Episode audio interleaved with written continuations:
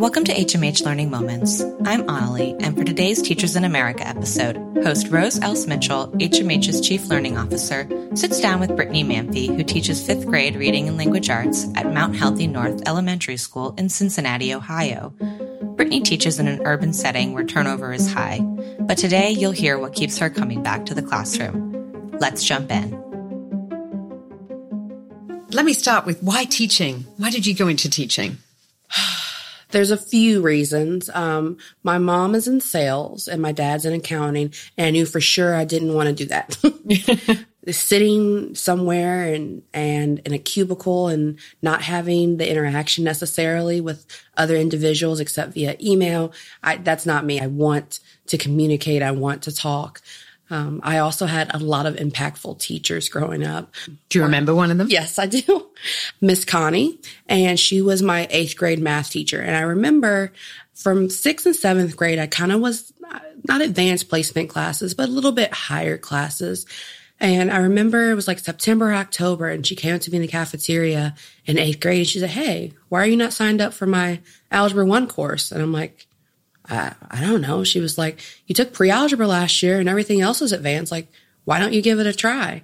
And she gave me that confidence. And, and math is still not my strong subject. I still think I got C's in class, but her taking that time out of her day to approach me and say, Hey, I believe in you. Give it a try. We're going to get through this together. That made me very confident and, and trusting of teachers. Yeah. And do you remember the moment that you decided to be a teacher? Yeah. So in high school, there was a program that we had uh, through like a career center that you went through your senior year where you took some classes at um, the Ohio State University and kind of dabble a little bit in teaching. And they had came and did a presentation at my high school about what teaching was and this is what the program is if you signed up for it. And first of all, I was like, hey, I only have to go to school in high school half a day and then I get to go to like a college campus. That's pretty cool.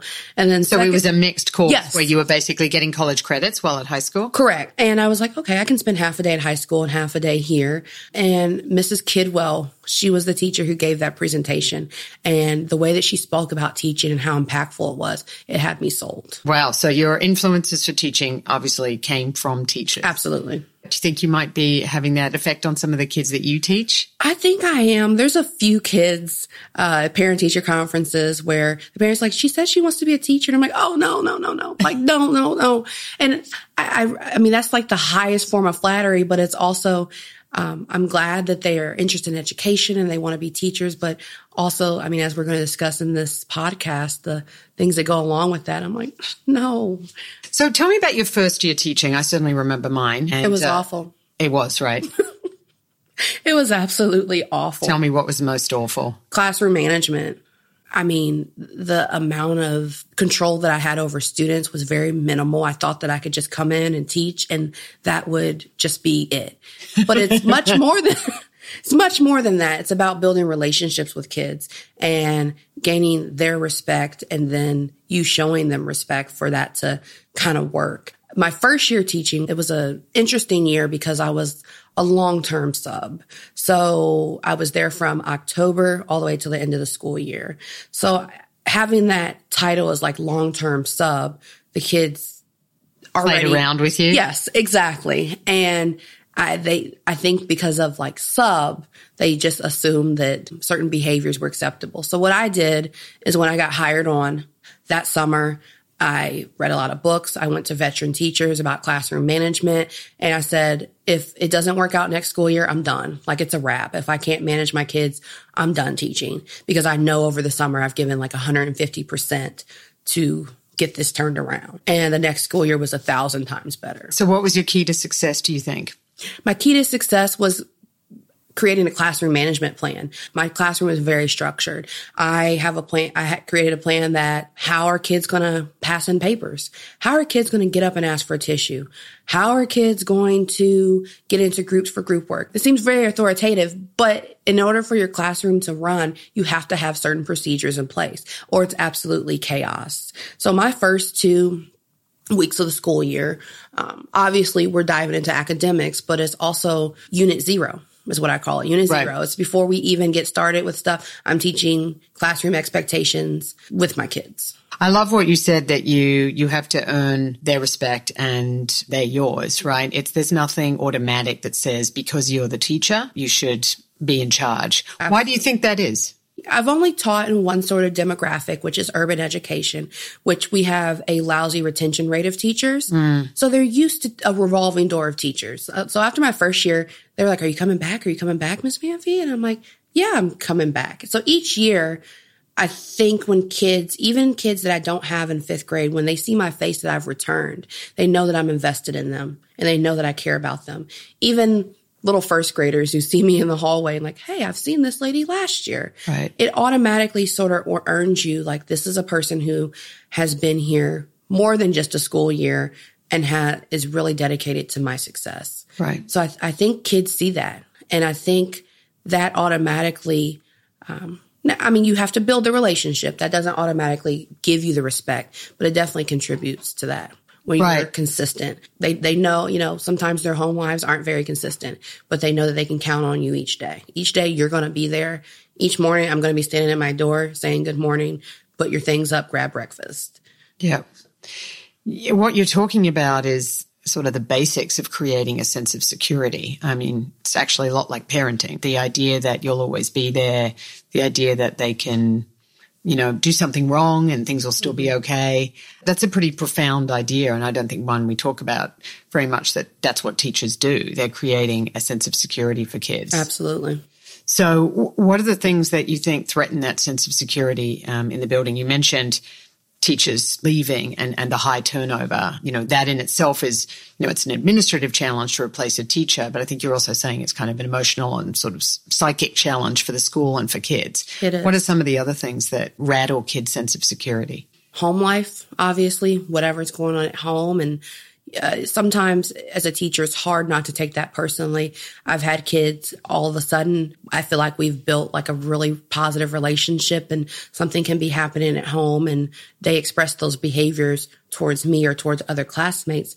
And you just have to realize it's, it's not personal. It's not you that they're disliking at the moment. It's the situation they're in that they can't change. Yeah. Um, one thing that I try to instill in my students is, you know, you don't like your home life. You don't like what's going on right now at your house. And I know you're a kid and you can't change it. But one way out of this whole cycle that you're in right now that you don't like is education. And, and whether that be college or whether that be a technical or vocational school that you choose to go to for plumbing or HVAC, it doesn't matter. But having some sort of skill that is invaluable that will get you a career, will get you out of this cycle that you do not like. That's a pretty important discussion. I mean, you teach fifth grade. You talk to, and you've taught other grades in elementary school. You talk to little kids about that idea? Yeah, um, the lowest grade I've taught is fourth grade. So my fourth and fifth graders, that's exactly what I talk about. We talk about the potential of going to college and a lot of them, of course, want to be athletes and there's nothing wrong with wanting to um, inspire to go to that highest level of the NFL or NBA. But uh, as we all know, that's a small percentage of um, people who actually make those uh, careers. So what's your plan B? Yeah. What what what else are you going to do? I think the biggest thing for me with my demographic is when I have kids at home who are going through a lot of things such as homelessness or hunger or domestic violence. Why is social studies important? You, why is te- why is the main idea important when I'm thinking about what I saw last night in my household? Trying to make that correlation because in their mind, th- what, Miss Mamphey's teaching, this is irrelevant because what's going on in my life right now, I can't fix. So I think trying to correlate the content to how that can transfer and and and help their situation, and it's, it's hard for a fifth grader to see five or six years away of how learning about the main idea and supporting details is going to help you in life. Yeah, right. Their their experience mm-hmm. trumps everything else, right? Exactly.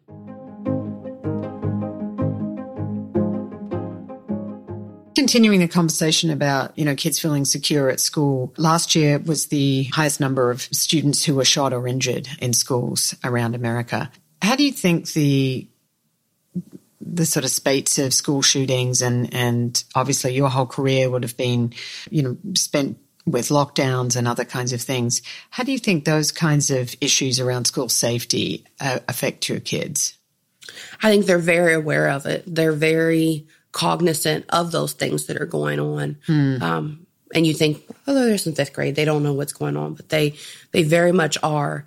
Um, and it does contribute to how they feel. And when we have those evacuation drills or those lockdown drills, I will say for the most part, my kids take those very seriously.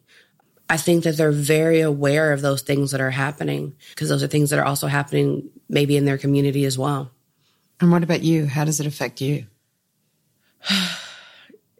It it just it sickens me that like in a school building that we have to have these sort of drills and lockdowns and it also is scary that I'm responsible for these 25 lives as well if, if something were to happen and um, one of the trainings we did um, a few years ago was um, an Alice training, and it talked about like the teacher, like I'm on the third floor. It, it would be my responsibility to see, like, look in the hall, like, are we, are we going to stay or are we going to flee?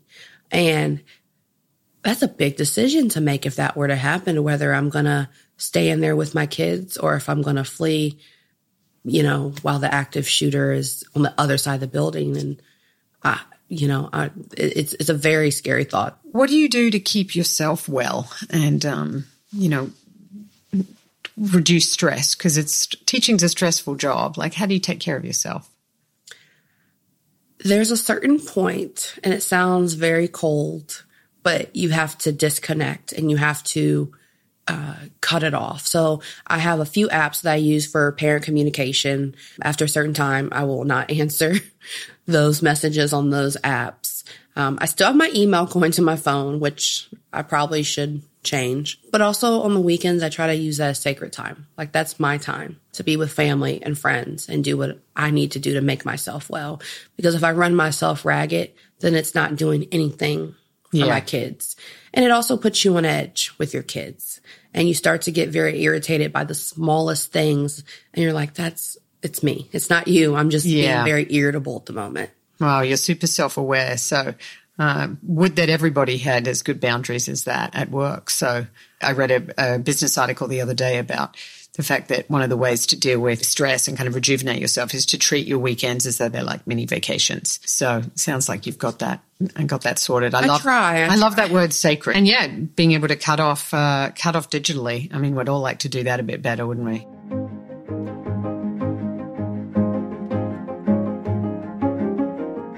Do you want to be a principal? Because uh, I know your next master's degree is uh, in leadership, right? Yeah, I would love to get into educational administration. That's my next journey. What appeals to you about that? What appeals to me about that is the fact that you're able to mentor teachers and you're able to shape the different teacher leaders in the classroom. That's appealing to me. Right. And of course, together, as you're bringing together teachers in a school, you can also change the culture of the whole school. I feel like uh, me being in administration, I want to be a teacher's principal and I'm there for kids. Obviously, I'm there for parents, but also you're that liaison between teachers in your building and whether that be the board office or whoever your supervisor is as well. Right. Yeah, it's funny. Teachers, uh, teachers sort of have a boss, but they don't sometimes, right? I mean, sometimes they feel like their boss is the union because the union helps grant them salary increases, et cetera, or negotiates on their behalf. Um, but sometimes they can feel like it's their principal. I mean, you know, in, in the corporate world and most most uh, research shows this is people leave their job or stay in their job because of their boss. And it's interesting to think about what does it mean to be the boss of teachers and what, what can you do to be be their mentor? So i love that phrase teacher's principal a principal's teacher. Teacher's principal so let's let's talk a little bit about uh, technology. Love it or hate it Love technology. Love technology. All right, me too. So tell me, what's your favorite technology to use? Not in your personal life, not when you're having your sacred time, but you know, to to do your job. Uh, my favorite uh, type of technology used with students is anything that is live, where it gives live feedback or they can lively input answers. Um, one example is Quizlet Live, where it's interactive and it's very real time, where they're competing against each other and they can see who's winning and they can see what's right. And it also allows for collaboration as well. So what do you think you why, why do you think the live part is so important? What are you what are you trying to get get from that? Kids have to have immediate feedback. Right. Um, and technology gives that to them and it allows me to give that to them. Right. Um, Google Classroom is something that I love to use as well. I love that when kids can type up an assignment and I can highlight it and put comments and insert the rubric and they can instantly have it returned to them and, and focus on those areas. Yeah. So the instant feedback's not just for the kids. Yeah. It's also for you, right? So that you can adjust what you're doing Yes. a little bit more in real time.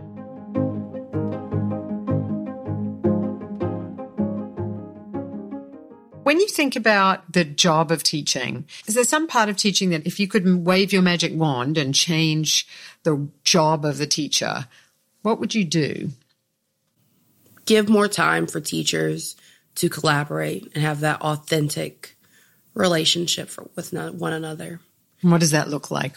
That looks like time to plan together. Mm-hmm. Oftentimes, we do have it scheduled. We do it, but definitely not as often as How often would It it, be? probably once a week to see interdisciplinary things aligned. For example, if I'm teaching something in reading, then you know the science teacher is also covering it. If if the story this the lesson this week is on Mars, then she can also cover some science and aligning the curriculum in, in that regard. And why would you want to do that? It increases student engagement. Mm-hmm. Kids are more engaged. I can't tell you how many times that we've read different things in reading that have to do with science. And I literally go over to my teaching partner, like the kids are asking questions about, I don't, I don't know. And she'll come in for like a mini lesson to talk about it. And it, it would just be amazing if that's where the curriculum map was at the time. And my curriculum map was there as well. Yeah, that makes a lot of sense. Uh, I mean, it, school being so segmented into domains, I think actually makes it harder for kids rather than easier. 'cause Yes. that's not how the world is.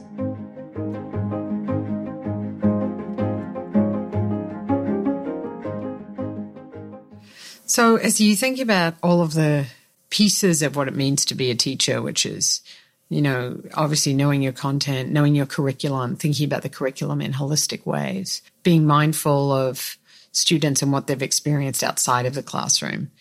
What do you think it means to be a teacher today, and how is that different from um, how it may have been in the past? Oh, a teacher today, you're a jack of all trades. You do everything. You're a nurse. You're sometimes a mom. You're sometimes a social worker, even though we have an awesome school social worker. Sometimes you're a disciplinarian, and then teaching almost seems to come last to all those things. It's almost like, you know, Maslow's hierarchy of needs. You know, until your students' needs are met, then the education can't happen. Like the teaching can't happen. So I've got to make sure all my kids' needs are met before I can actually engage them in learning. So definitely it's you're a jack of all trades. It's not just coming in, doing a lesson plan, executing it, assessing, you're done. There's you're you're a judge, you resolve conflicts, you do so many things every day and the split second decisions that you make in a day and how it affects a kid's life. And one thing that I learned later on in my career is it's okay to be wrong.